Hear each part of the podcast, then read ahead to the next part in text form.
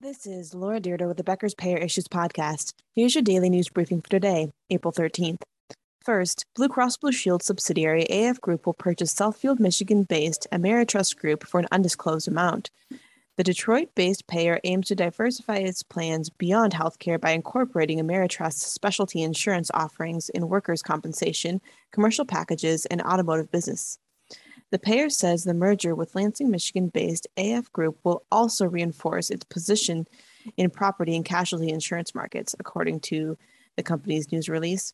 The purchase from a Chinese conglomerate, Fosun, is expected to be completed after regulatory approvals. Two, Sidecar Health is launching a group health plan for fully insured employers in Ohio that includes health savings account compatible options. The new model will first be available to employers based in Ohio with at least 51 employees and will allow members to see any doctors and access the payer's member care team, according to the company. Plan members can see service prices before receiving care, compare provider costs, and pay providers directly using Sidecar Visa Card. The Philadelphia based InsurTech firm claims their model will generate 39% greater average savings than traditional insurance plans, Sidecar also plans to expand the model to additional states. Three, Health Insurer Lobby and Trade Group, America's Health Insurance Plans, submitted comments April 11th to, on the CDC's proposed updates to opioid prescribing guidelines. The CDC unveiled its plan to update its 2016 guidelines in February. The insurer advocates said they support the CDC's goals to improve communication between clinicians and patients and put more emphasis on patient needs and treatment goals. The group also said it supports more research to close knowledge gaps. It cited a need for research to enhance risk assessment tools and to inform future evidence based clinical guidelines on dosing and treatment options to manage pain.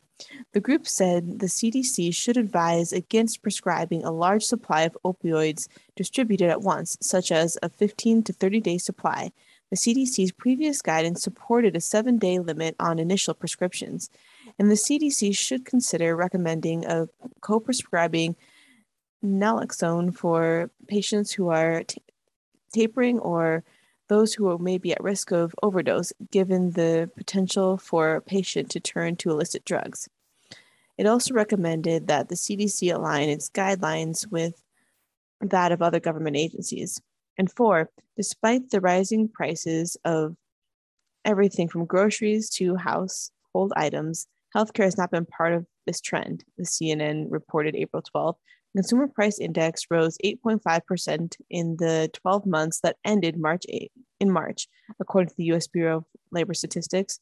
Medicare care commodities and services index in the CPI rose 2.7% and 2.9% respectively. Healthcare inflation has generally held near its historical trend of 2% cost of gas and food can be adjusted quickly to national and global economic forces, unlike healthcare, where pay rates are typically set in advance and last year. Medicare's 2022 projections were finalized in the first half of 2021 before general inflation took off, according to CNN. Private insurers also negotiate rates in advance and sign contracts that typically set reimbursements in place for a year. Though healthcare prices are not rising at accelerated rates for most people now, that could change if inflation remains high.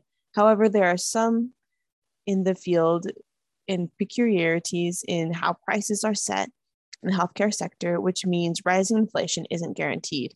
If you would like the latest in healthcare and industry news delivered to your inbox every afternoon, subscribe to the Becker's Payer Issues e newsletter through our website at www.beckerspayer.com.